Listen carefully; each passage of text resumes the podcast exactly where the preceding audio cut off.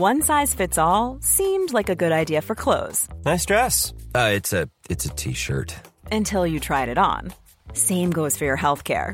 That's why United Healthcare offers a variety of flexible, budget friendly coverage for medical, vision, dental, and more. So, whether you're between jobs, coming off a parent's plan, or even missed open enrollment, you can find the plan that fits you best. Find out more about United Healthcare coverage at uh1.com. That's uh1.com. Ready to pop the question? The jewelers at Bluenile.com have got sparkle down to a science with beautiful lab grown diamonds worthy of your most brilliant moments. Their lab grown diamonds are independently graded and guaranteed identical to natural diamonds, and they're ready to ship to your door. Go to Bluenile.com and use promo code LISTEN to get $50 off your purchase of $500 or more. That's code LISTEN at Bluenile.com for $50 off. Bluenile.com code LISTEN. There's never been a faster or easier way to start your weight loss journey than with PlushCare. PlushCare accepts most insurance plans and gives you online access to board certified physicians who can prescribe FDA approved weight loss medications like Wegovy and Zepbound for those who qualify.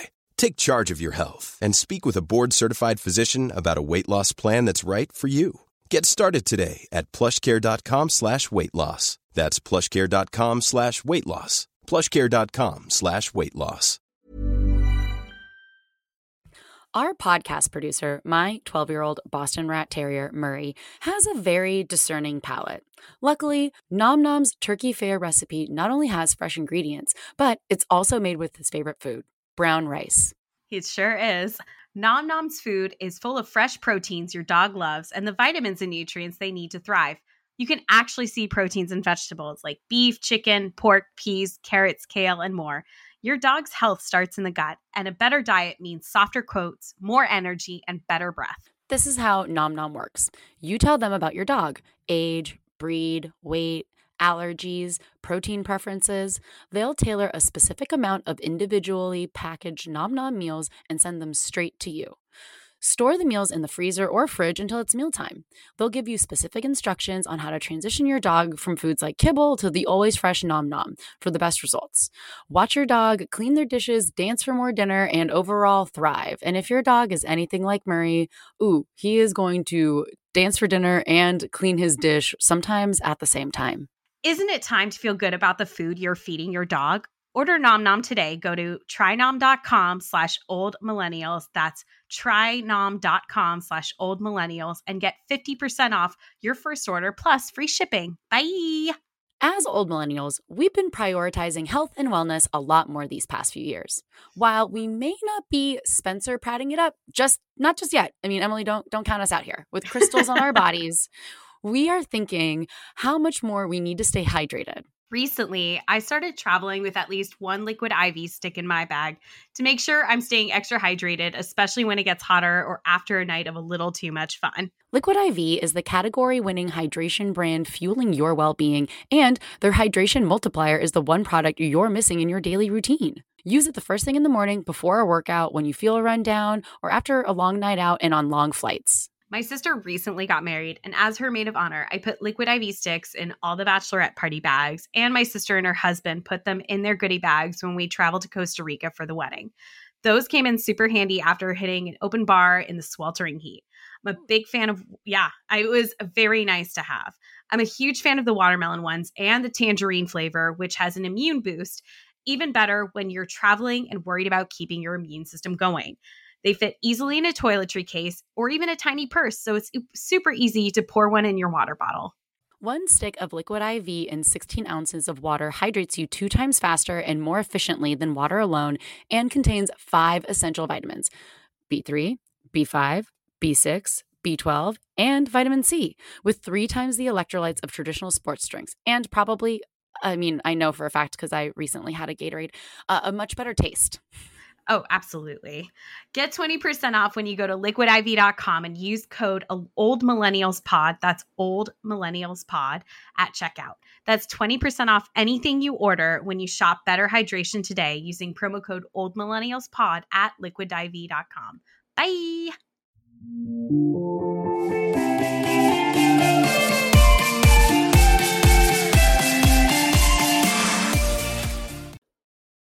Hi. Hello. Welcome back to Old Millennials, usually a deep dive on shallow topics from the late 90s and 2000s, but it's summer, baby, and summer camp at Old Millennials looks a little different. It looks like watching a show you don't totally like, but have like fucked up brand loyalty to. Truly. I am one of your hosts, Emily Bejan. And I am your other host, Margot Boupard. So, if you obviously know us well, you know that we have been watching and just like that since it started airing last year. Season like two, watching is a generous term as well. Wa- watching is as objective of a term as I can come up with right now. Screaming along with and just like that. It is a show. It's like you know when Dwight in The Office is like, "It is your birthday." It is a show. Emily, you are right. You are factually correct. It is a television program. It on airs. HBO, not streaming on Max. Happy Bride, not stream on Max. It is uh, an HBO original. an HBO original. Uh, it has been so season two recently started, and we've been watching again as objective of a term that we can use. Mhm, mhm, mhm. Um, I don't want to say that this is the episode we'll call the Miranda Slanda, but like it is just. Oh boy. Oh, I maybe- know. I mean, we're only not going to call it that because you and I need to chat offline about workshopping that title. And I didn't. I don't know. Did you read the Slate article that Zoe I did. sent? I, I have So- not had time to sit down Uh, and fully digest, but I already feel like I'm on board with. And I say this about the third episode. The third episode mostly works. The thing that doesn't work is Miranda. Is Miranda and it is just, I write it over and over in my notes. Like, look at what they've done to my boy. What have they done to my boy? what have they done to our boy? And I think the article, that Slate article, which I think Mhm. So when I read it, it cut off at a certain point because I think for Slate Plus you need the rest of it. But ah, boo. how do you, it's titled "How Do You Solve a Problem Like Miranda Hobbes," which is a perfect title for a perfect article. a perfect title for a perfect article. I have my own theories about this. I agree Okay. with them to an extent. So, what are so one of the theories? Just quickly So- lay one on me. they because this is the first time Miranda is really head over heels in love. Like with Steve, she loved him, but it wasn't head over heels in love. We are they believe that this is the writer's way of showing us what Miranda looks like when she is completely unguarded, in love, and none of her cynic tendencies um are guarding her as usual. That is the main theory that they've talked about. And I can almost get on board with that, but for a show, and just like that especially, but for a Yes. show that loves exposition dumps, I know. why are we not getting a dump about this? this I really need that exposition. I think like I have I creative need- writing professors who would be calling slander at this point and, Sure. and all that. But This right is- now this this, might be- be one. this is a you know antithesis of film theory of you know show don't tell but i would really love miranda to like break the fourth wall Fer- ferris Yes. bueller style and be like i'm a moron because i'm actually in love for In once love. because the way that the audience is interpreting it is that miranda threw away somebody that she built her life with that she did Yes. love very much for Yes. a fuck boy so that she could go follow them around like a fucking puppy dog to LA actually semi enjoy herself in LA which feels incorrect coming out of my mouth I know. but like yeah I mean- instead what we're seeing all the info that we can gather is that Miranda is uh, digmatized and is acting like a complete teenager. And when the spell wears off, like that's not love, it's lust. Like we've seen Yeah. Miranda like want to get dick down and like chase down guys, but never like losing her entire identity. Like that only happens to your friends in real life, not on I the mean, show. And not to Miranda, not to our not to our guy Miranda. No, not to our guy Miranda. What is funny is bec- is art is imitating life because I've watched several reality shows now Mhm. where a main character on the show, main person on the show, has uh either their marriage has ended or they have left their marriage. Are you talking about for- Chrishell and Selling Sunset? I am talking about Chrishell and, And is this also your segue to talk about Kyle and Mauricio on Beverly Hills? As that is late breaking news. I was gonna give you a little time for that. give me a Bravo fan time. Are you fucking kidding me? No, I, I know. was We got- listening to a podcast talking about Kyle and Mauricio get splitting up moments till you logged on, like moments before. So you don't need to. I mean, I appreciate it. That's very sweet. I am sad that my mom and dad are splitting up, but also, you know, Mauricio's so hot. Like he's fine, and like Kyle fine. is fine. There's Oh, they're, fine. rich. It's sad, of course, because they have been married for a really long time. But yes, you know, and at this point, the the M flip storyline happening with Kyle and Mauricio,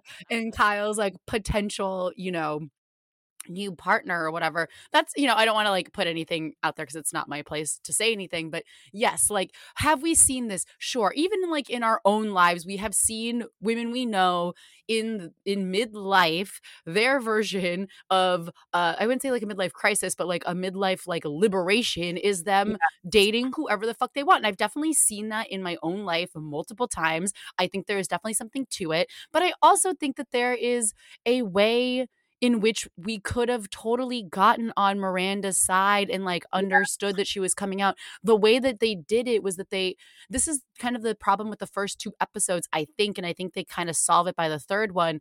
And I will I will share my theory as to why I think they solve it in the third one. And the theory is Michael Patrick King. Um Yeah. I think that what they tried to do is like, oh, Miranda's an alcoholic. Oh, she's unhappy. Oh, she's in school. Oh, it's this. Oh, it's it's like they tried to do too much instead of just like have it be about Miranda coming to terms with like her sexual identity. Yeah. Like that's a compelling storyline all on its own. And I don't have a problem with it being based on Sara Ramirez and um Cynthia Nixon's own lives. Like I think that that's great. You know, Samantha Irby is a wonderful writer and she's experienced that in her own life. Like she's married to a woman. Like I don't I think all of that is wonderful. I just think that there's a way to tell a story that makes I sense agree. and gets the audience on your side. And then there's what the fuck they did in the first season of And Just Like That. I agree. And you brought up a point, which is that I think what this show has always been very bad at doing, first and foremost, is trying to fit in too much with the time they have. And that is too many plot lines, that is too Mhm. many characters. And that has become even more apparent in this second season when we are trying to recap and continue the Oh, storyline with not one, not two, not three, but six or seven different characters at this point.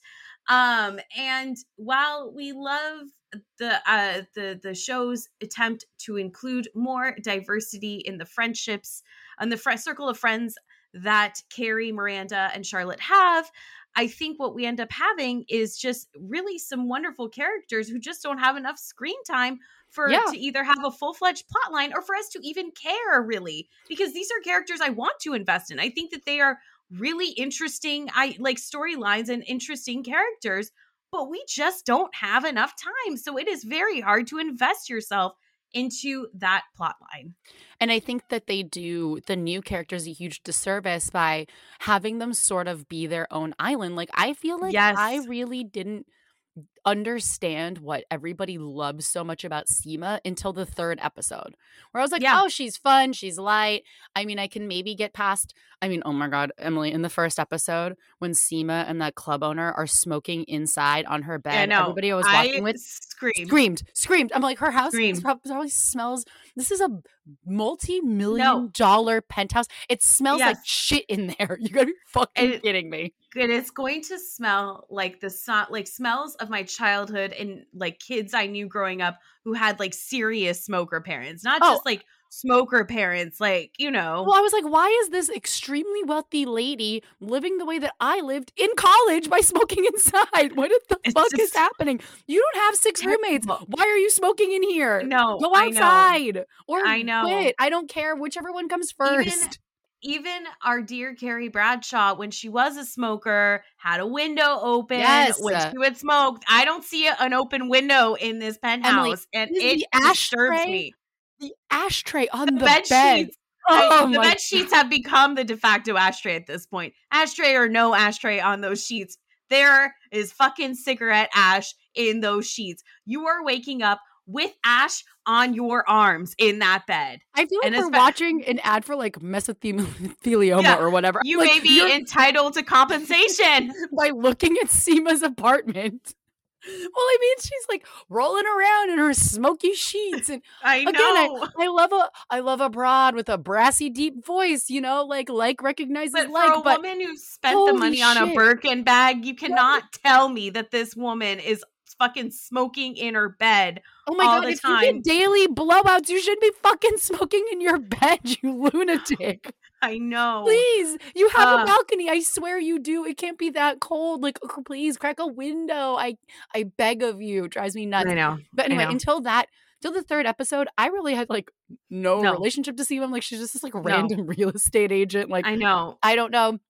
I mean, we can talk about it more in the first episode, but up until the third episode as well, I'm like Lisa Todd Wexley is like literally in a completely different show, which I wouldn't mind. I wouldn't mind No. watching, but I, I, love just- her. I love her husband. I, you Ho- know, I yes. totally incongruent with the rest of Rest the show. of You're the like, show. what? And then Nya, I'm like, what? Nya is now now that you've put Miranda in LA, Nya is alone, and so she's just sort of Yeah. like crying and throwing away her fucking ain't shit ex-husband stuff. Like, okay, yes, like burn his Yes. beanies, throw his guitars out the window. I'm very wait, I'm very ready for this wedding, waiting to exhale moment, but like. I don't know, doing it over FaceTime kind of diminishes it. So I'm really glad that like they had Yes. her, Nya, and uh, Lisa meet by the third episode. 'Cause I'm like, Yeah. yes, let's like knit some of these people Let's, together. let's reconnect her into this universe, like in New York, not Let's just fold her in like a good recipe. Let's Yeah. fold in that cheese. Let's like, it on that cheese. So I think that, that this is a good way to place to segue into episode one because we open on everyone apparently having sex the same night except for Nya, who is watching people have sex on TV in this very strange montage, which just I'm not like I I I, I preface this I'm not a prude, but I felt uncomfortable. Like I'm just like this entire montage of just like everyone with bedroom eyes all of a sudden, like all of our main six now six main ladies with their bedroom eyes of that look they get. I don't know a single person that has sex that way, and that's completely fine. And I don't need it to be realistic. My problem is that it felt very much like an overcorrection from the first season when a lot of people complain, like, oh, there's not enough sex, not enough sex. And they're like, well, here they are. They're all fucking. And I'm like, okay, well, let's not blow our proverbial load in the first three minutes of the first episode Oh. because they have not had a lot of sex since that episode. Not like I need, but like, yes, I'm sort of like indifferent about the amount of sex that they have. I just No. want it to make sense. That's all. And I guess like that's too much to ask, but like yeah, I, I really I also just didn't buy everybody be banging on the same night like their periods syncing up or you know their periods used to sync up. And I think that the only way to make Nya's sad sex scene more realistic is to just give her like a violently loud vibrator because I know. because I- that's, that's- the way I know sad sex with yourself to be like. that is yeah truly i so for this episode i think there's this first episode we we open with this i just think yeah to your point i think the sad sex would have been much better with a loud vibrator versus her just watching it on tv it was very yeah. So uh the slate article to bring it back you know miranda has lost everything that has made her miranda. Sensory deprivation tanks and later we're going to talk about robot tattoos like what the fuck i mean she didn't just, get a robot tattoo. She I got know. Oh, uh, she got i know but initials. like a- initials i know drunk party girl in college. i know I know, but the fact that it was on the table, the fact that it was on the table at the the the place at one point. It makes me so mad, Emily. I just like I'm shaking uncontrollably. I know. I see you, and I wish if this were a video podcast, we, we uh, but I can I can assure you, audience, she is shaking. Yeah, Uh, it was she it was so shaking. upsetting. Like the fact that she forgot that she's an intelligent person is like, yes, what is happening? I Even my know. most stigmatized friends like have uh, four brain cells to rub together. It's just insane. I just appreciate so I you know the movies or whatever, but I think the first movie did very well. Is when a cut a cut when a main character moved to L.A. We didn't lose who they were in the mix. I Exactly. mean, we lost elements of Samantha, and that is a plot point. But it gets it is told in a much better way, and we still Samantha is still Samantha. I do not buy this that Miranda would not be any hint of Miranda in LA. Like the extent of Miranda we get is when she is trying to get out of that sensory deprivation tank and she starts cussing. But apart from that, like it is just this flowy dress, like let me go you know go out of my way to support uh, my partner at the comedy store even though they clearly the do at the comedy store even though they clearly do not want me there I mean, it's well, just this. Like, let's just like unpack this plot line like real yes. quick because the two big plot lines of this show or of this first episode is that um Miranda's in LA following Che yes. around like a lost dog and Met Ball or Met. What do they keep calling it? Met, they keep, they don't Gala. call it, they well yeah they call it like not Met Gala. They kept calling it something else and it was like really confusing. And then I looked it up and it's like it's trademark so they couldn't say it. But I also oh. found that to be oh. odd because Sarah Jessica mm. Parker, the you know real Carrie, has been a chair for years, years. and so I'm like you would have gotten approval. Anna Wintour, whatever. That's neither here nor there. I got to make one thing about this. Okay, one note that I have regarding this Met Ball, whatever we're calling it. Met fill in the go- thing. on what goddamn planet can you change your date at the last Thank minute you. at a high security event with A-listers who probably have all sorts of security on the premise, even if you're not doing a red carpet entrance? Where on on the world in the world can you keep being like Seema, no Anthony, no Seema, no Anthony, no Harry? Like what? What?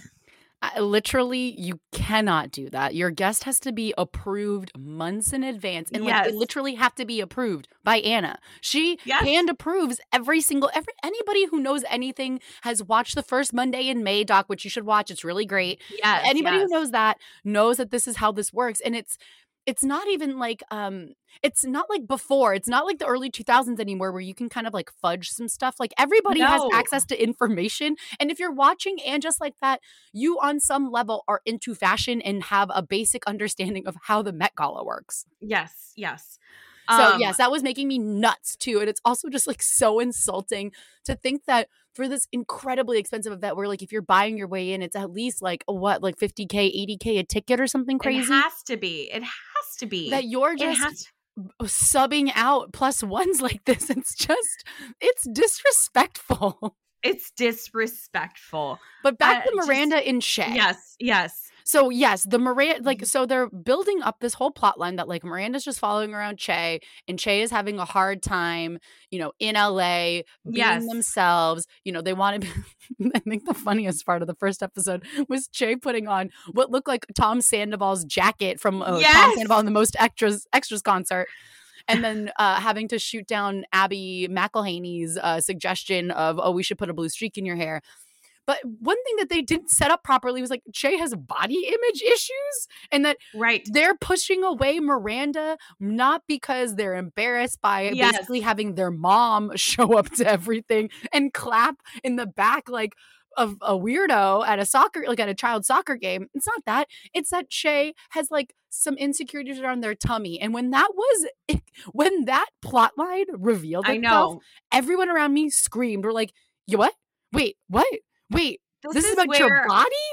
What? I this is for me, this was the weirdest thing. Strange. Like just the so strange. And I think that was one of my top comments about this as I was like reviewing this episode was just thinking oh, on what planet does this mass manifest? Is this insecurity about your stomach manifest itself by you at the when your partner comes around? I know she's a bit of a lap dog, but when she comes around to give you a hug, you're like, no, no, no, no, no, no, no. Like it was just the tone of how Che felt when Miranda hugged them at the comedy store was so different from I feel bad about my tummy. Yeah. It, to me, this was and and for someone and and I don't I don't blame Sara Ramirez here because they are a Juilliard graduate.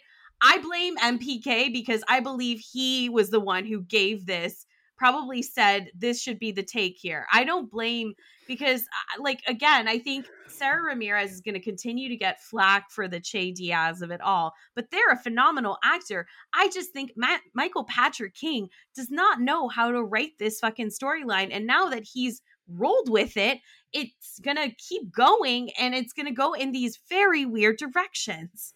It's like I don't even hate Che. Uh, I. I find I think more than anything like I'm obviously like we love representation and like yes, uh, non-binary people should be represented as like the most cringy, unfunny people on planet Earth, just like regular straights. Representation I mean? in all ways. We need unlikable LGBTQ plus characters just as much as we need ones who have struggled and we have to love. It is right, important. Like, to normalize it all. We should normalize just disliking a person's personality. Exactly. Who they are, like the not their identity, right? Their personality, yes. not their identity. And I really like I don't have a problem with Che. I would love Che to be like an, a fully realized person and like yes. not this bizarre caricature. And I yes. so bad for Sara Ramirez, who they have to pull off some of the most confounding dialogue that I don't know. I know. Like Halle Berry could pull it off eloquently. Like no one could pull this this schlock off. So yes, I found the uh, in between the insulting joke that they end Che's stand up set on of like I have oh, to from the bathroom in my bedroom. I'm like, please kill me. I hate it. I hate like it. My wife, aka me, please. Like I'm yeah. so over this.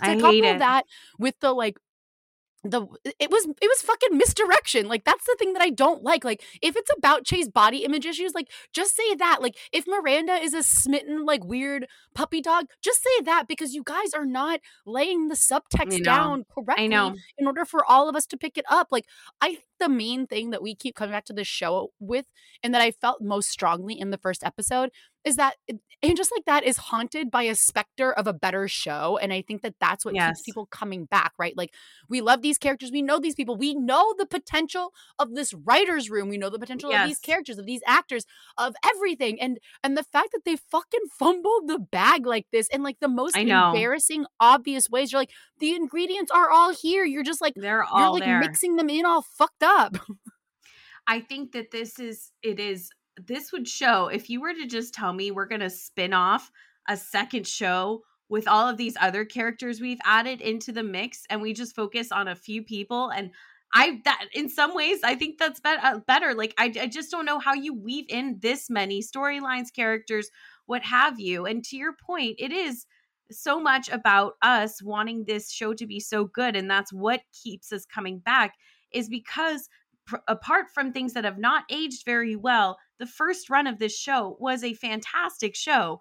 And for us to see that these people and what was an opportunity to showcase women in their 50s front and center living lives where they have great love lives, great professional lives, great sex lives, great family lives. Like this was a real potential for us. And yet, you know, I think apart from episode three, where we see, you know, a glimmer of hope, um, episode one for me was just like I was I found myself screaming and I was just sad I was not in the room with you guys physically to watch it together because I had a cold. And I just but I found myself in hoarse voice and all screaming at my TV because I was so angry about certain things. I just think that Cynthia Nixon who ran for governor of New York, a brilliant actress who has been in the industry for 40 plus years is being subjected to some of the most heinous plot lines. Mar- I tell you, Margot, and I texted this to the group. If any of us ever FaceTime one another while and while we're putting on a strap on, I ter- friendship terminated. Like it's just, and this is again, we love all representation for all, but there are just some things. Um, Miranda, I've had a friend. I've had friends peg their partner before, but never have they ever felt the need to need fucking to call me in the middle of it. And no. and as Zoe said, I would simply hang up on you or never answer or block your number. Any or all of the three would happen to you. Please feel free to never call me while you are having any sort of sex. D- just, it can wait. Nothing on earth is as important as you answering the phone while you are getting railed. Like, please do not make a phone call to me. And I felt like the most egregious thing to me in the first episode was that Carrie was fucking calling Che.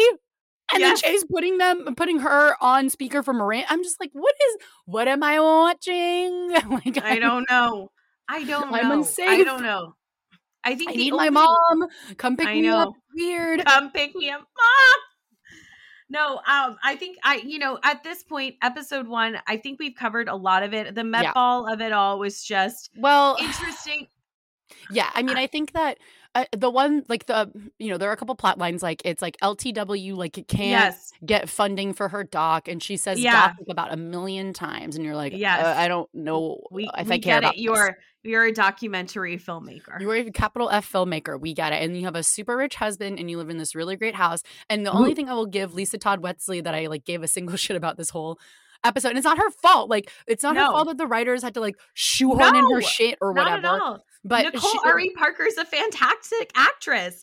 Or just like in the the Valentino yes. fashion moment was the best mean, moment of the The entire best. episode. She had the absolutely, Absolutely. and. I loved the shot of her crossing the street with her husband holding her train. And- Iconic, like beautiful. But that was I also the moment that I'm like, this is a different show. This is a different show. I this is the, It's called um Lisa Todd Wexley slaying in the city. Like uh, that, there. Uh, it's a different show. I'm sorry, it just I is. get again be in this if in this effort to put in a lot more friendships so that we can address Sex in the City's diversity problem. We have wasted some like amazing actors in what could be a spin-off show that is even better. Like Nicole Ari Parker is a fantastic actress. Christopher Jackson fucking Tony nominated George Washington from the original cast of Hamilton. Like Oh, okay. good god. Yeah. He is an incredible looks- actor. He looks familiar, but I didn't know if it was Yeah. because he looks like someone's hu- husband on The Real Housewives. Because that's No, he looks like a multiple husbands mixed into one. He absolutely does, but he is George Washington from the original cast of Hamilton. So Thanks this for- guy, yeah, Thanks for seeing it for A me, though. actor. Yes, of course, of course. But as your Broadway Broadway guide, I have to bring in. But yeah, Oh, I'm sorry. I think you mean Broadway. Broadway guide. Uh, I I have to. Yeah, I mean, again, this this cast is filled with just these incredible actors who are being underutilized in really haphazard plot lines that are never really going to go anywhere because we got a, limited season of Right. 40-ish minute episodes. we got to get to what we got to get to, and we got to focus on Carrie. It's just, it's so wild. Um, but the the Met Gala, oh yeah, the Carrie's dress snafu. That was like another one where like I thought that they did a halfway decent job having her and Bo- against all odds having her and Bobby Lee have their own relationship. Like, and I don't really, I don't really care for him. Like, I'll just No. put up at the top there. do not care for him. But I thought that like them having that little side conversation about hot ass Franklin and how she doesn't want to go to the relationship place, which everybody scoffed at that joke. She was like, I know. I love that restaurant. Everyone's like, oh, what is I happening I to know, Carrie? I know. I know. But so I thought that Ugh. that was great. But then the fact that like you want me to get invested in Carrie's dress not working out when you did no setup, like all of a sudden, like uh, smoke or whatever is just there trying to put the dress on, and you could you could see it coming from a mile away. The the wedding dress is going to happen. This whole moment. I'm not saying that I dislike any of that, I- but. I just felt like it was really stupid and sloppy, just like the constantly subbing out of Anthony. Like, I Anthony be like, these fucking bitches who think that they can just like drop me and pick me up as their plus one. Like I'm some hot fella Yes. dropping off a fucking challah. Like this is not how this is gonna work. No. so and the the first other- episode was super bumpy for me. Yeah, I think the only thing is like, yeah, and the whole plot line with Carrie and the relationship. Carrie's not very good at giving advice on her podcast, by the way. Can we just talk about I took a quote. I mean, we might as well talk about it now because Yeah. well, that's actually a great dovetail. Great lead in. Yes. because yes. I, I titled episode two hashtag Vag in the City, although I know that that's not technically the title of the But episode. But it should be. But it should be because the real deal is not a good title. I know what it's referring to. I know, but, like it's so close to the real real. I'm like, did they say that you couldn't use it? Oh, Like, why of course, of course. They wanted and they wanted to say that this was like a knockoff of that because it's like bad and like a shady deal or whatever. And you're also telling me that New York doesn't have some fucking consignment, whatever. We, you know, what? it's called Century 21 and I think that may have closed during the but it- pandemic. Emily, Emily, it is coming back. Sonja Oh, Morgan, New York Designs is going to be back in Century 21. I mean, it's probably I don't Oh, know. If it- I don't know if that's true, but you know what I mean. Century, yeah, I was deeply invested in Century 21 despite not being an East Coaster because my girl Sonja Morgan from Real Houses of New York had her line there, and it was such a big deal. And when I looked it up, I was like, oh, this is just like a Ross on like the East Yeah, Coast. but like upscale. Yeah, but I'm still happy Ross. for her. A, a- Yeah. store is a store. But Yeah. if you want to go back quickly to Carrie being bad at advice, because I fully support you and I want to give you the floor before we get into hashtag Yes. vag in the city. This I paraphrase this, but I I wrote it down. This woman calls in and asks how she knows if a guy she's been hooking up with wants to take it to the next level. And then Carrie simply basically says, Oh, he'll just give you a sign. Like, what? This is very like boomer advice. I just, yeah, like, oh, he's teasing you because he likes you. you know, I mean, it's basically like, and at that point, I was like, you know what? Lead into episode two. If they shut down the damn podcast, I don't care. I also don't really care. I just, again, this was a lot like the dress plot line where I'm like, you could have just put in 5% more effort and like really had this storyline make any sort of sense. But instead, we got what we got, which is fucking nuts. So yeah, my very We're- first note is promo code Vag in the City. Um We would, we would do a I was gonna say, as we have, as we've told anybody who will fucking listen to us, we've had IBS commercials play before our podcast. You and I have zero ego about that because it's called Shameless. getting fucking paid. And if Carrie That's wants to be a rich bitch who's like just living off her ex or her dead husband's money, then fine. Do that. But like don't be so fucking precious about a fucking ad read. Like this was just so ridiculous. No. Although I do feel like it was very Carrie. Yes, of course. She this is I mean it's all the way to the beginning when sex Sarah Jessica Parker signed a no nude clause. Like that's it's it is the essence of that character. Yeah, I just thought, I mean, the joke that they were trying to go for that, like, you know, Carrie, a sex writer, has a hard time saying the word vagina when really it was more like vaginal suppository, which is not my favorite words to say together and out loud. But No. again, it's called work. You know what I mean? Yeah. Not yes. called like fuck around Cosmo time. like, Yeah, it's called yeah. Putting in the motherfucking work. So that was plot line one. Carrie can't read an ad. And although uh, as as hot as Franklin is, I never need to hear a man say wet ass pussy. Like I just I I just was like, no. No. it's, I- hard, one- hard on the eardrums. One side comment about the actor who plays Franklin. I'm now calling him Widowbanger because he has showed up on not one but two of my shows as the guy who's banging widows. other show? Never have I ever the mom. The mom in the final Oh. season, he's a co- contractor Oh. who's like fixing oh. the house. Okay, and then I, they start banging. So I, I, like do like kinda- that for him though. I yeah, that for him. widow banger. Black Widow, baby. Hiring for your small business? If you're not looking for professionals on LinkedIn, you're looking in the wrong place. That's like looking for your car keys in a fish tank. LinkedIn helps you hire professionals you can't find anywhere else, even those who aren't actively searching for a new job but might be open to the perfect role. In a given month, over 70% of LinkedIn users don't even visit other leading job sites. So start looking in the right place. With LinkedIn, you can hire professionals like a professional. Post your free job on linkedin.com/people slash people today. Hey there, it's Michelle Norris. I'm host of a podcast called Your Mama's Kitchen. When I travel, I'm usually looking for a way to find a taste of home when I'm not at home. And one of the things I love to do when I am at home is entertain. And Airbnb allows me to do that. When I was in California recently, I rented a house that had a great kitchen. And when we were sitting around the table, we're all thinking, we're in someone else's house. Someone could be in all of our homes as well. If you have a home, but you're not always at home, you have an Airbnb. Your home might be worth more than you think. Find out how much at airbnb.com/slash host.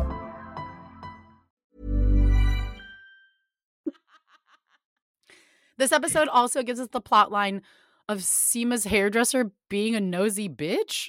like that was like that was question mark. I mean, And remember I- Seema Seema tells us her name means boundaries, which she's not good with.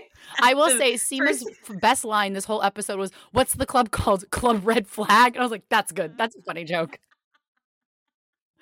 But I did when she said, "I pay you to blow me, not shrink me." I was like, "Ugh, I want to walk into traffic. Please don't do No. this to me." Get out of here. Get out of here. This is also the episode where I noted that I never ever need to see Che and Miranda having sex ever again. It's not necessarily that it's them. It's just it's it really is just them. Like I don't need to see their I just don't need to see it. I don't need to see that. In the words of my girl Valerie Cherish, I don't need to see that. This is also the respectability politics episode that has the Lisa Todd Wexley plotline, which also like you know, again, people getting some good jokes. Like Lisa had a good joke about her mother-in-law and her sorority being the chapter of like comments that cut you like a knife, which was very Yeah. funny. Um Any thoughts over there?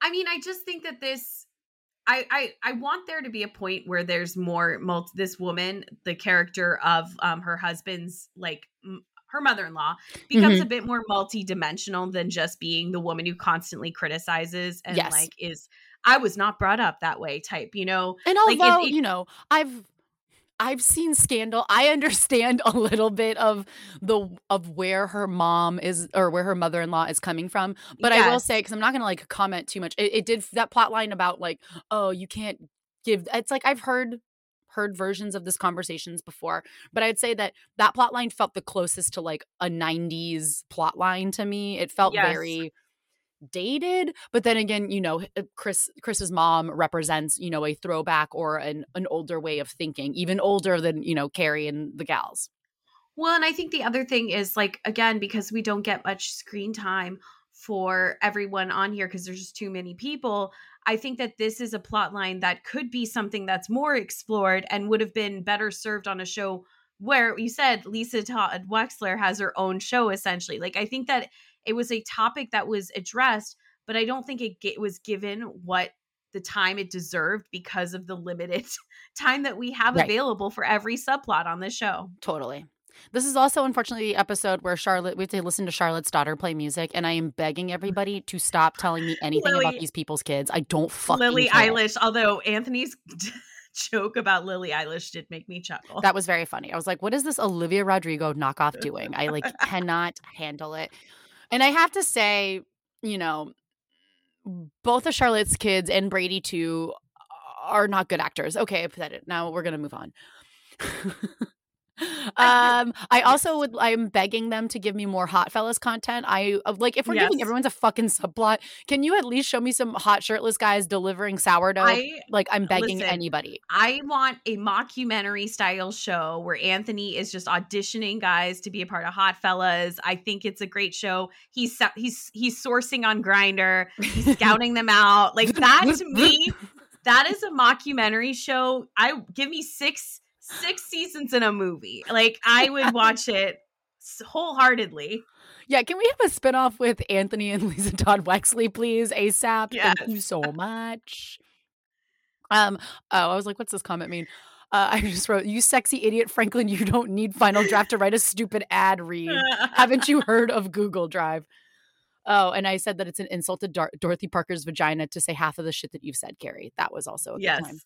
Time. Yes. Um, where else do we have? Oh, this was also the beach cleanup situation. Again, more of like Miranda has no brain and she's just going to AA meetings and meeting actor activists and again, Here- beach cleanup. Have you ever fucking cleaned a beach this way, Emily? Where you pick No. up seaweed, put it into a bucket, and then put it No. into a larger No. pile? no, no, and I Befuddling. be- befuddling and to be honest here's the deal because i expect more of this show and i shouldn't i do but i shouldn't I here I am thinking this woman she met in AA that's telling her to go to the beach cleanup is like some sort of scam artist. Like here I thought we were going to go somewhere with this woman and Miranda's going to join a cult or whatever that may be. Like I just I really thought this was going to go and no, it's just this random woman who like is used as a little plot device here to be like, "Oh JK, I can't drive you home. I'm so sorry. Bye." Like it's just there was just so many eh, elements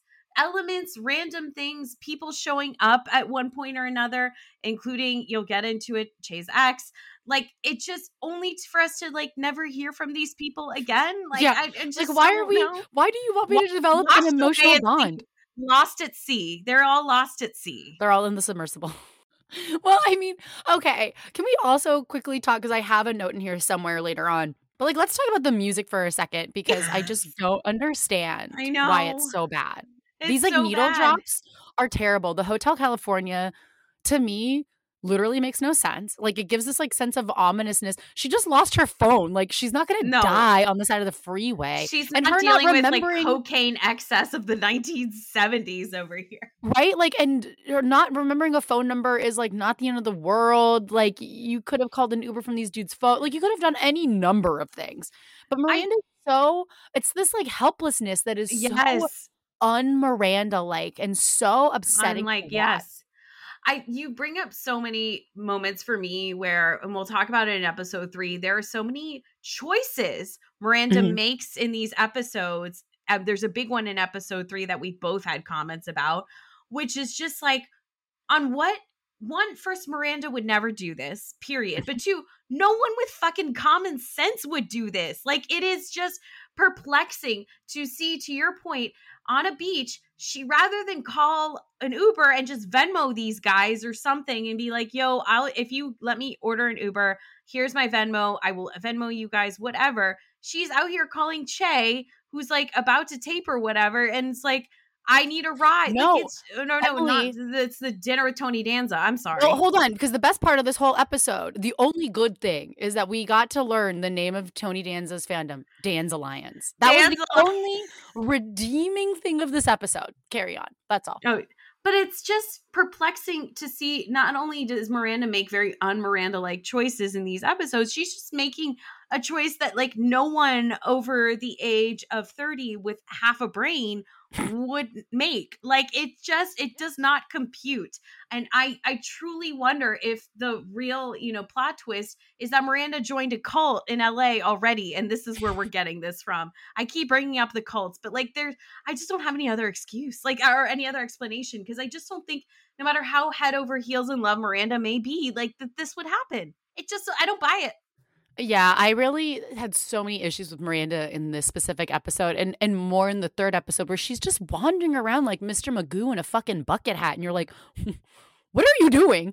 And like, why are we introducing Che's ex? What does that have to do with literally anything? Like, unless Miranda is going to fuck Oliver Hudson, I don't care. Like, Yeah. and of course Miranda wouldn't do that because you've turned her into a total drip of a fucking person. And then at the end, Miranda's like, Che, I don't even know you. It's like, yeah, no fucking shit. You met Che Yeah. like four months ago. Like, what the fuck are you talking about? You would know this if they let you have a brain, Scarecrow. It's crazy.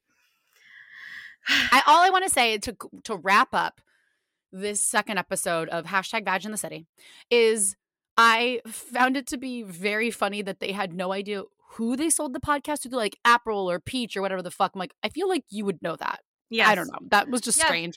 And mostly, I just love how easy breezy Carrie is after getting tens of people laid off. She's like, oh, I want one of my whole week's free. I'm like, you're such a cunt. I can't classic- believe you don't care. That means the woman who used who guilted her friend into giving her her old engagement ring to buy an apartment. Of course she's gonna I guess that's true. I guess that's true. This is also a woman who cheated on the love of her life, Aidan, not once but twice because she's an idiot. so Yeah. There's that. Yeah. All right. Well, I guess some things don't really change, but I just found it to be so funny that she's like, now my whole week's free. I was like, yes, because you caused a bunch of people to lose their jobs, but also like, what the fuck is this podcast business model where your entire business plan hinges on Carrie reading one ad? Like that, that to me was like the most That's- yeah. egregious. Like it should, I don't feel like if you have the girl from Glee Project yelling at everybody about her being a diva. Could she at least have one throwaway line that's like, "We just canceled this and just canceled that, and like we're we're about to get bought. Like, could you just fucking get your shit together and like make it seem like we're legit?" Again, another- give me some fucking expo, please. Another actor wasted. Another Mhm. she has a Tony as well. Half of this cast that they've added on in this That's reboot crazy. have been nominated or won Tonys, and yet so You would never fucking underused or given the worst dialogue of all time. Well, I did love when she rolled up to Carrie and she's like, "What's up, diva?" And she's like, "I'm not a diva," and she just gives her the most withering look, and you're like, "Oh." oh. and I'm sad I'm not going to see like bitchy podcast boss anymore. she was funny. Mockumentary. I wouldn't take five seasons, but I'd take a season. I'd take a Yeah, I limited mean, run like- on her. Have her help Anthony launch launch podcast or something. I think the two of them would make a great show. Uh, Oh, my other last thing was I really don't believe that Franklin. I think that Franklin was just not that into Carrie because of her No. very insane looking shelf above her bed.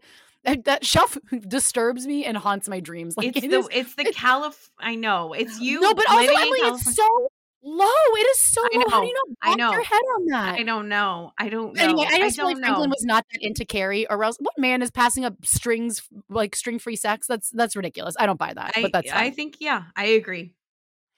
Okay, now on to look. I gotta say, I actually really enjoyed this episode, barring Miranda's plot line and Brady, because Brady's a bitch and I don't like Brady.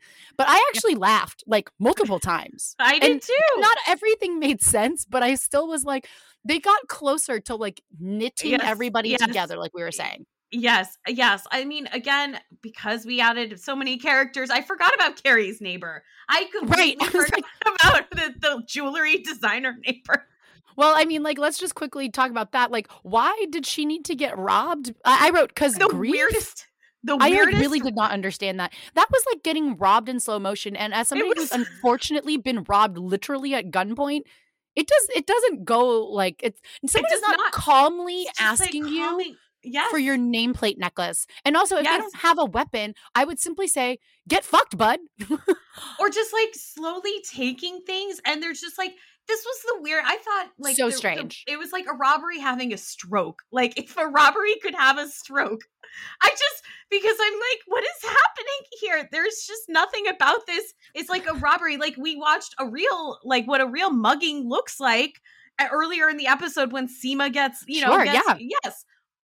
That is what it looks like. It's quick it's fast there's no emotions there's no conversation really unless yes there is a gun involved but, like, but also, fucking- like you're telling me that a a fashion show, a fashion collection being shown at Bryant Park doesn't have insane security. That's the other thing where Lisette's Yes. like yelling about like where's security? It's like yeah, girl. Um, yeah, I find this whole this whole thing again like is so befuddling. yes, But yes whatever. I did laugh when Carrie screamed, "I had co- I have COVID," and it didn't do anything. And then Seema pulls out a fake gun that's a lighter that gets him to run away. And the cops are like, "You can't smoke in here." And Seema goes, "Yeah, I'm the problem." And I'm like, "Yeah, that's that's that's comedy." Che, yeah. are you taking notes? Oh my god, Emily. We haven't even talked about what Che's show is called. oh my Shay god Pasa. Then- Pasa And I can't remember if it's a if it was a vulture recap that I read or a podcast that had talked about it, but I don't know if you noticed, but above the E and Che, there's a little jalapeno. oh my god It's so upsetting. like a I don't know. Like a Chili's. Ugh, it's so upsetting. It's so ups- like what I like. I don't like Che. Like I don't love Che. I don't hate Che, but I also wouldn't do this to a person. No, it's so. I mean, this to me is like homophobia and racism combined, right there. this like, is pure bigotry. it's pure bigotry all around. And I want to make an arrest for a hate crime on oh behalf Oh of God. Sara R- Ramirez. yes, citizens arrest on our on our behalf, please. But like, okay, this the entire LA plot line, like Che and Miranda separately and together, what they are putting them through is really like, do you do they hate both these characters? They gave Miranda a fucking android. I know. So this one of my theories that I didn't even talk about earlier about this whole Miranda has gone off the deep end. lost her fucking and mind. Is it menopause? Do you think it's So- menopause?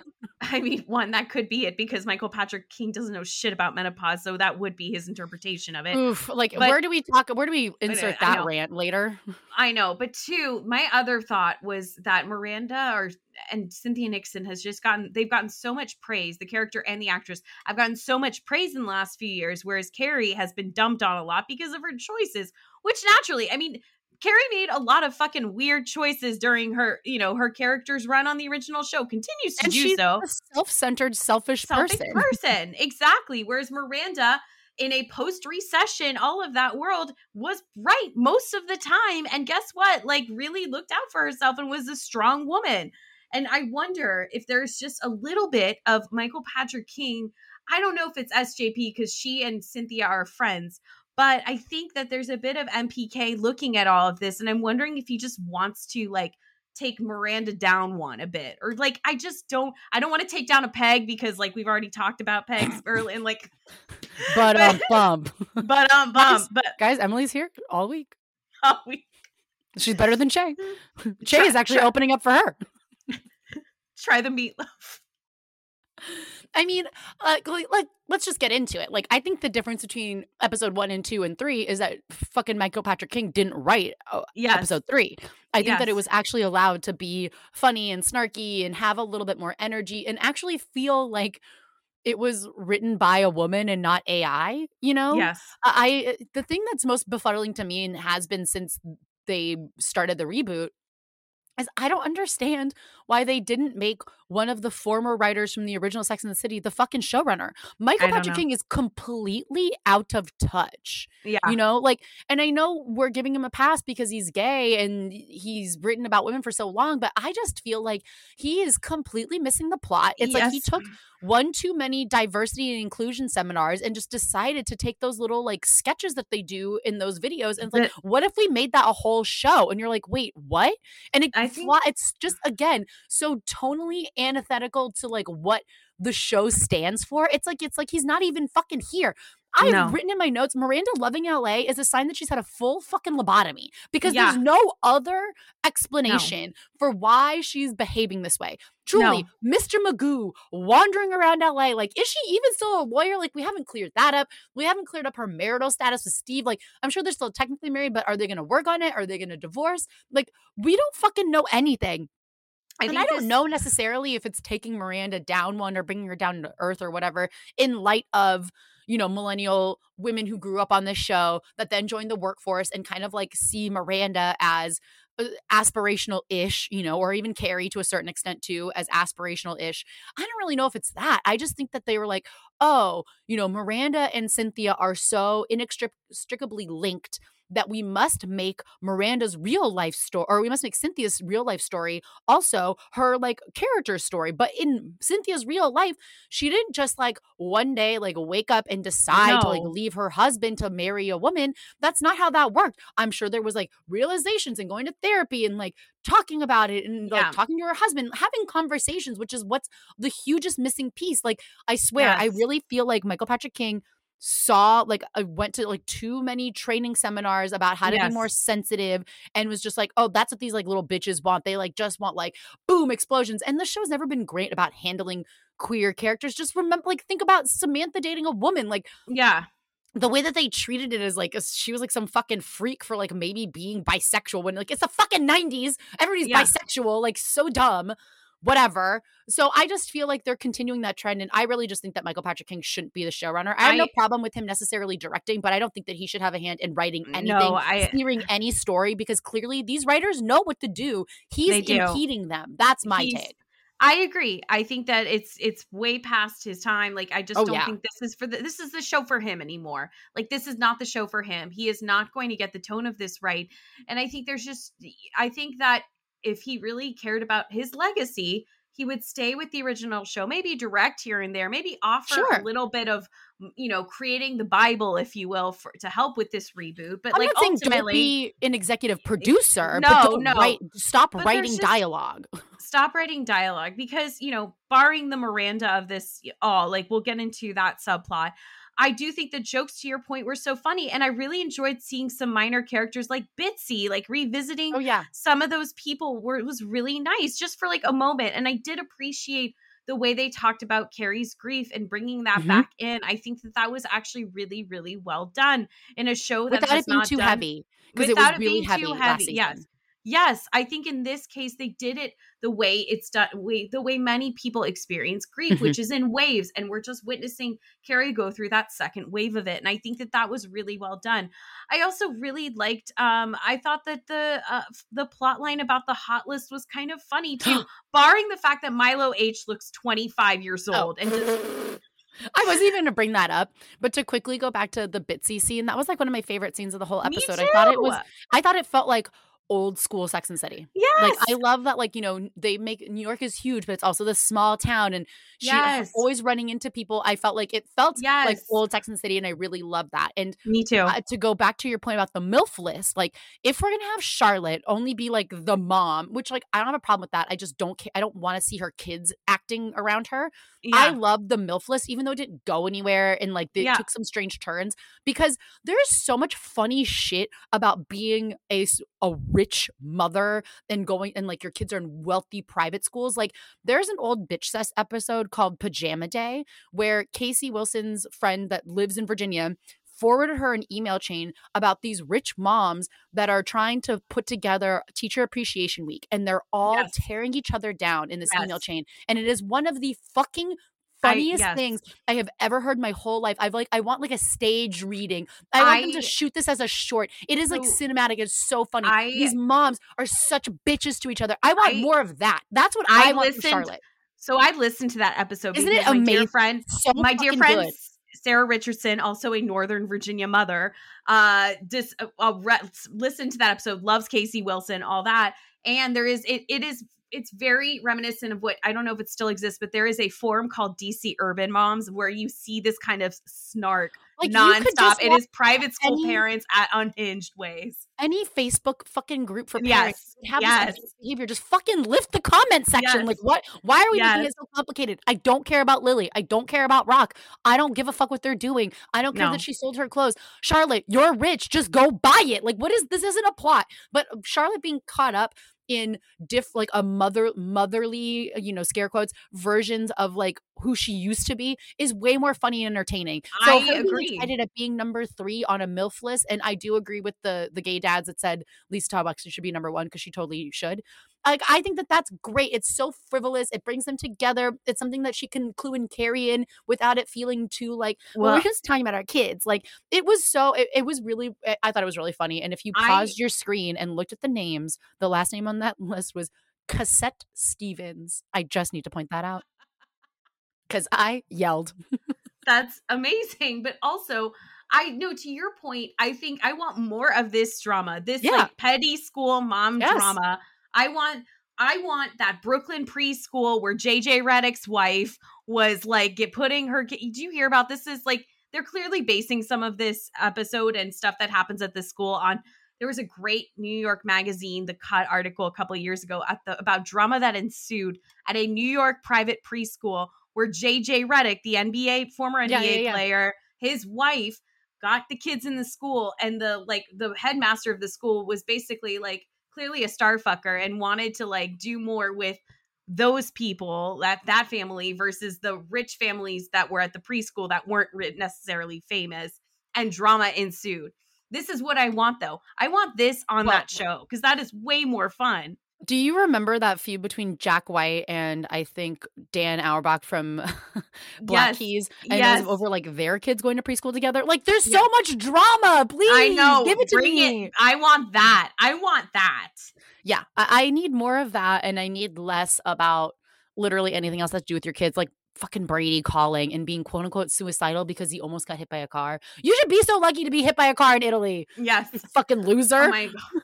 Well, and let's talk about what happens after Oh she gets that call. Because okay, again, okay. I'm sorry. You cannot have a show that you're like, we're all about like diversity and having diverse characters and have Miranda lie to that poor black security lady and by proxy get her in trouble for trusting this fucking ginger bitch who betrays her. You can't have these microaggressions in this show while trying to tell me that you're being more diverse. Sorry, No. can't do it. That's No. stupid. You're No. stupid. and on what planet, Miranda? On what planet would Miranda, the smartest of all the women, let's be honest, the smartest, be the one who would fucking just say, "Oh, I'm gonna go see this taping." And let me not silence my phone, even though I'm pretending I don't have a phone. And let, even though my son has told me, even though he sucks, my son has told me he, uh, about some things, and I think he might be suicidal because you know normally a mom with that kind of feedback is going to say, "Gee, I should probably get myself out of this little line and maybe hop a flight to New York so I can go take care of my kid rather than try to attend my partner's taping that they will probably better understand me skipping if I just say, sorry, babe, had to go because my kid is not doing well, than to fucking have her stay, try to do both things, not fucking even silence her phone during this taping. And then, of course, Che is pissed, understandably so. But then, because this place, you know, always Che does not always get great dialogue. They make Che out to be the asshole in this situation more than Jay should have looked like. And Miranda, again, acting a fool. Like I just I don't I get feel- it. Like I can't I my my my voice has raised so high at this point because I'm so angry. And I don't blame you. I mean, I I had so many issues with this whole scene.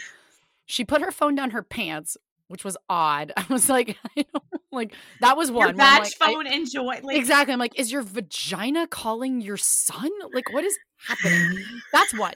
Two, if Che, if your partner is the star of the sitcom, why the fuck are you in the regular line with all the plebes? Why is that happening?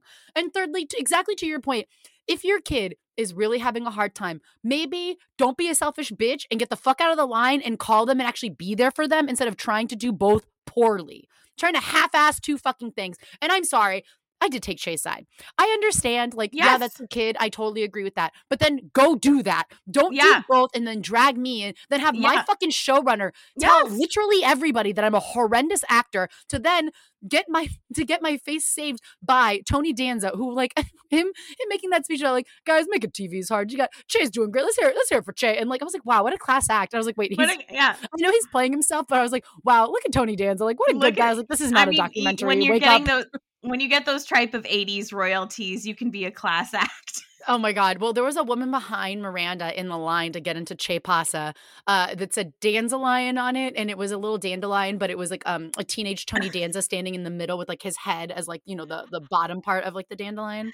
I appreciate Brilliant, iconic. With, I yeah. want to buy that shirt. Like, I, I we all do. Yeah. Super Yaki yeah. wears that shirt. I need it now. Here, here, please. But yeah, it was, it's so hard to see Miranda not be good at anything, right? Like yeah. she's a shitty partner, she's a shitty parent, she's a shitty friend. Like it's so difficult to see her literally out here flopping. Like they turned her into such a drip. And yes, I understand that like what Che said was harsh, but I am also on Che's side. Che has been clearly having a very difficult time with yes. this pilot, with this whole process. It's not going the way that they wanted. Miranda doesn't have to fucking be here. Che was like, you don't have to come. She decided to come, tag along, and do nothing. Fine.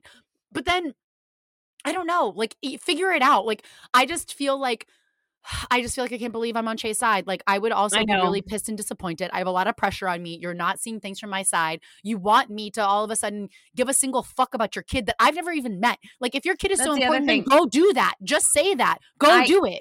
This is you. You bring up a good point, which is even though I am annoyed with Brady Hobbes's character, look, he ultimately Brady get hit by a car. Please do us all a favor. Miranda is a mom, and in this case, I, it just seems like she kind of I don't want to I don't ever want to mom shame someone but well the, she's not a real mom in this like in this show I know plays, don't worry I know yes but in this on this show they have made her out to look like a shitty partner and a shitty mom at the same time and I just don't think Miranda deserves to have both those things going against her right now. Like I just even the but fact that the, she moved. She's fucking I know they're doing to her on this fucking I know, show. I They've know. turned her into a total drip. She's such a fucking drag of a person now. And she she's completely undependable. She has no brain. It just it's really difficult to get on Miranda's side about literally anything. Even the tattoo. Yeah. I'm like, please, like you're eat, pray, loving your way through LA, and it's just so unbelievable. I know. I know. I yeah. So and we me, spend you know fifty percent of the time bitching about like what shitty person Miranda is. When really, I think that like episode three was the funniest. Like Carrie faking COVID to get out of reading a difficult chapter in her audiobook is so oh, fucking funny. Carrie, and it's it made very Carrie really hard that she was just like, "I'm sick uh, okay, get get, get Julianne Moore, bye bye. And, and it completely backfiring, like people feeling sorry for her, her yes. getting a bunch of stuff given to her. And but the thing that I will disagree with in this one plot line is that if this were like really old Carrie, she would have faked sick. She would have told Charlotte that. She would have told Miranda that. But she would have gone out to lunch with Seema and Anthony. And either Anthony would have been like, wait, Charlotte told me you had COVID. Or they would have ran into Charlotte at lunch and yes. you fucking had COVID. And she'd be like, yes. Um, I'm well. Uh, so I think we missed out on an opportunity there. I know.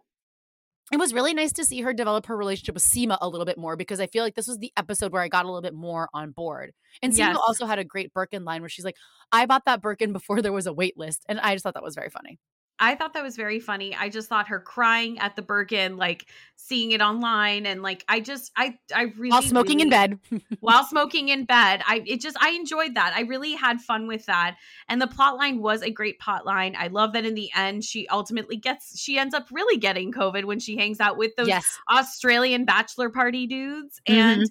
Uh yeah, okay. One other thing I had to just go back to Miranda and then I'm done. One final okay. thing. I just have to say Miranda and Brady are still using Skype. who is still using Skype? I screamed I during didn't even that catch scene, that. during the recording, not only because the phone rang, but because it was that like it was that Skype voice. I'm like, Oh my god. I'm like Miranda. It's called WhatsApp. Like that. That you can use that on an Android as well. Bitch, you're rich. You're telling me you don't have an international plan where this little bitch ass kid can call you on FaceTime regular? I just Give me a break. I'm sorry. I had to say it, and then we can move on. We can move on. No, I'm glad you one- did because I didn't even pick up on that. I picked. Yeah, I was so angry. That's so stupid. But I noticed they're using in general a lot of Microsoft products. Like uh, Widow Bang- Widow Banger producer had a Microsoft laptop in uh, in bed, and uh, so I'm wondering. I you know they used to be very loyal to Mac um, on this show because Carrie always had an Apple laptop, but. Mhm. I don't know. I wonder if there's like a new deal. I have no idea. Times are tough financially, and Apple's like, we don't need you. We've got the morning show. Let's see what else. Oh, I'd say the other best. I for me the best joke of the episode is that Che has a Bob's Big Boy haircut. I oh my completely agree. god, that was very funny. That was Yeah. very very funny. Other than not really fully understanding why Lisette had to get robbed, I think it's I think it's because of grieving. I don't know. Yes, Um, I really enjoyed this episode. It is the best so far of the entire run of the show. yes. It was like light and dark, funny. I think Yes. everybody got enough screen time. All of the plots moved along. So, I mean, we'll see. yeah. I mean, we're gonna unfortunately keep recapping it. So, or for Stay I don't know. I don't know how to feel about the show anymore. I know. Well, stay tuned. I mean, this is something we're doing. We're in it to in in the words of High School Music. We're all in this together. Ugh. Right. I mean, I'm just in. I'm mostly in it for Aidan because that Yeah. that's my guy. That is I know. my that is my Carrie's love interest that I've always I- been shipping. Like he's my fave. Yeah, I cannot wait to see that man loose shirt, turquoise jewelry, and all. I oh my god, I, Emily! But didn't you see the trailer? He shows up in like a straight jacket. I don't believe it. I don't believe it. I don't believe it. I I will. The I turquoise? shan't. I shan't believe it. And no deep V for my guy, just I like know. in a straight jacket, showing up to dinner. I'm like, That- why are you trying to dress like Carrie no, right now? that man had a loved a chest hair moment, and I am disappointed. and now we've been robbed. Yeah. Well, oh I my think lord, the show. I mean, know. Well- sorry, my Michael Patrick King needs to go. he I needs need to go. Miranda to find her brain somewhere, Yes. and then I think, and then I think we'll have something that we can work with. You know, I think so too. So in the meantime, while we keep our fingers crossed, light the candles, say the prayers to hope that we can go in this direction. Keep put out joining the us. cigarettes in your bedroom. Put out the cigarettes. the only thing that needs to be lit in your bedroom is a candle, not not in your in your bed, not no no cigarettes anyway uh but we'll be there along for the ride so continue to join us uh as we recap the show this season What do you think we're gonna? Are we gonna do them like three at a time? I think it helps because like uh, recapping them like one, like one by one, I think isn't like enough. nah You know, I think Yeah. maybe we'll just like do the next two together. So like every other week we'll do two episodes. That way, probably something like makes that a little bit more sense. Because yeah, we only like we're able to talk about this for as long as we have because they're we stacked three all together. yeah yeah so some we'll probably go with a schedule like that stay tuned um Yeah. It's loosey goosey, but stay tuned. We're going to be recapping the whole thing, probably at least two episodes at a time. We've also got the Patreon. If you want to Yes. join that, we just did a whole Scandal episode. Yes Maybe maybe we'll talk about Sex and the City the movie for the Patreon this month since we're talking about and just like that or something. I mean, I still remember going to see it with friends. Like it's a whole oh, like Me it was a big deal. I mean, like the way we're preparing for the Barbie movie, that's kind of how I prepared for the Sex and the City movie. I had an I am a Charlotte. I had a Charlotte shirt. oh Lord. I know. I know. I was such a Charlotte though in college. Anyway, oh, yeah, we're gonna, you know, we'll maybe we'll recap the movie. Maybe we'll I don't know. We should revisit that sequel though. That was that's I told you. I had to watch Sex and City 2 in 20 minute increments over like 4 days because it was so so upsetting bad. to watch. It's so upsetting. It's so but I got through it. I got through But it. you got through it like many like a marathon. Mhm. Um You gotta pace yourself. You gotta train. You can't just jump in cold. You gotta stretch. You gotta drink your water. well stay tuned. We're gonna have some fun things this summer. And as always, you can find us on social media at the old millennials pod. Uh, but until next time, we say bye bye bye.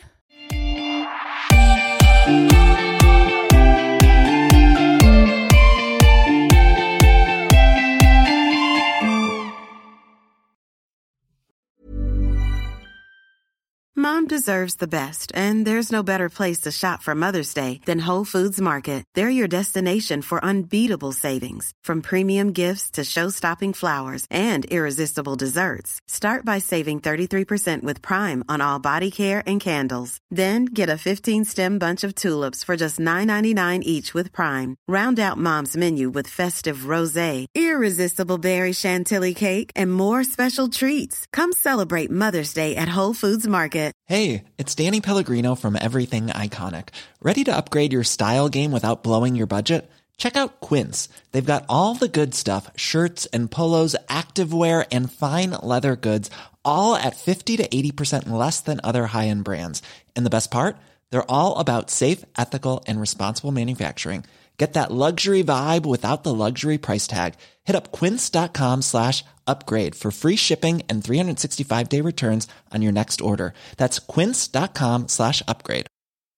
Hey, it's Paige DeSorbo from Giggly Squad. High quality fashion without the price tag. Say hello to Quince. I'm snagging high-end essentials like cozy cashmere sweaters, sleek leather jackets, fine jewelry, and so much more. With Quince being 50 to 80% less than similar brands. And they partner with factories that prioritize safe, ethical, and responsible manufacturing. I love that. Luxury quality within reach. Go to quince.com slash style to get free shipping and 365 day returns on your next order. Quince.com slash style.